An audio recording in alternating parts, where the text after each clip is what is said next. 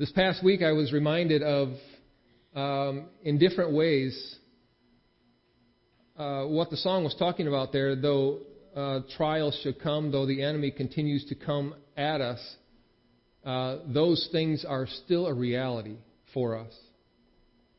At our uh, denominational meeting, our classis meeting uh, this past Thursday, uh, we were reminded of how intense the battle is, how intense uh, the enemy is that uh, is against us.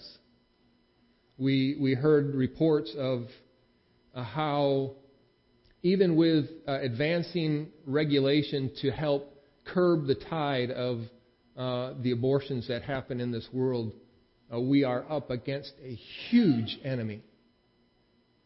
we have um, an enemy that is seemingly without, uh, with, has endless resources.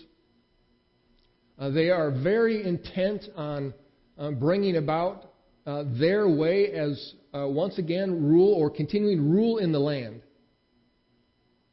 That it is somehow a woman's right to kill her child before it's born. And that battle, brothers and sisters, uh, around us, uh, not only uh, in the United States in general, but here in the state of Michigan, is a an intense battle. Um, our foe is relentless to keep this um, evil among us, and it is absolutely that. It is an evil among us. Uh, we have all kinds of issues that we face in our world today, and we shouldn't be lazy about thinking that things will be okay the enemy continues to pursue in every area. One thing you and I can know for certain about our enemy uh, he has not stopped trying to undo uh, the goodness of God in our land, in our lives, in our families. Uh, he will continue to do that. Uh, Ephesians, uh, that well known passage there in Ephesians chapter 6, uh, speaks of that and what our, what our response then ought to be. Let me just read uh, that as a reminder for us again. Uh, verse 10 of Ephesians 6 Finally, be strong in the Lord and in the strength of his might. Put on the armor of God so that you may be able to stand against the schemes of the devil. For we do not wrestle against flesh and, flesh and blood, but against rulers against the authorities, against the cosmic powers over this darkness, against the spiritual forces of evil in the heavenly places. We have uh, a war that rages on continually in our world. Uh, we have the most persistent foe against us.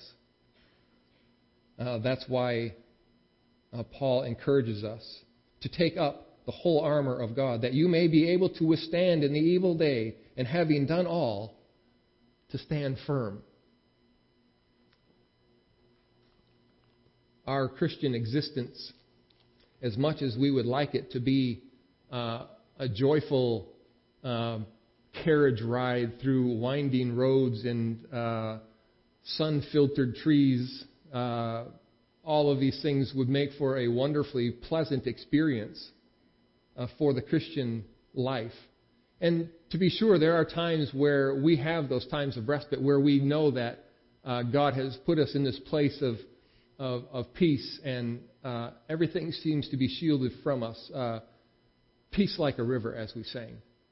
And there certainly are those times, but there are also um, many times, and that clear understanding that the Christian life is also uh, an intense uh, journey to get through everything that will come against us in this world. But the good news is, and it's always good news, uh, we have one who will always, always, always fight for us.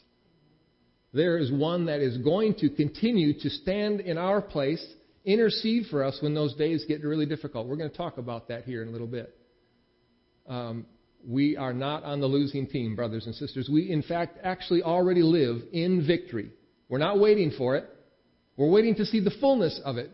But we are already a victorious people uh, because we do stand firm in the promises of our God.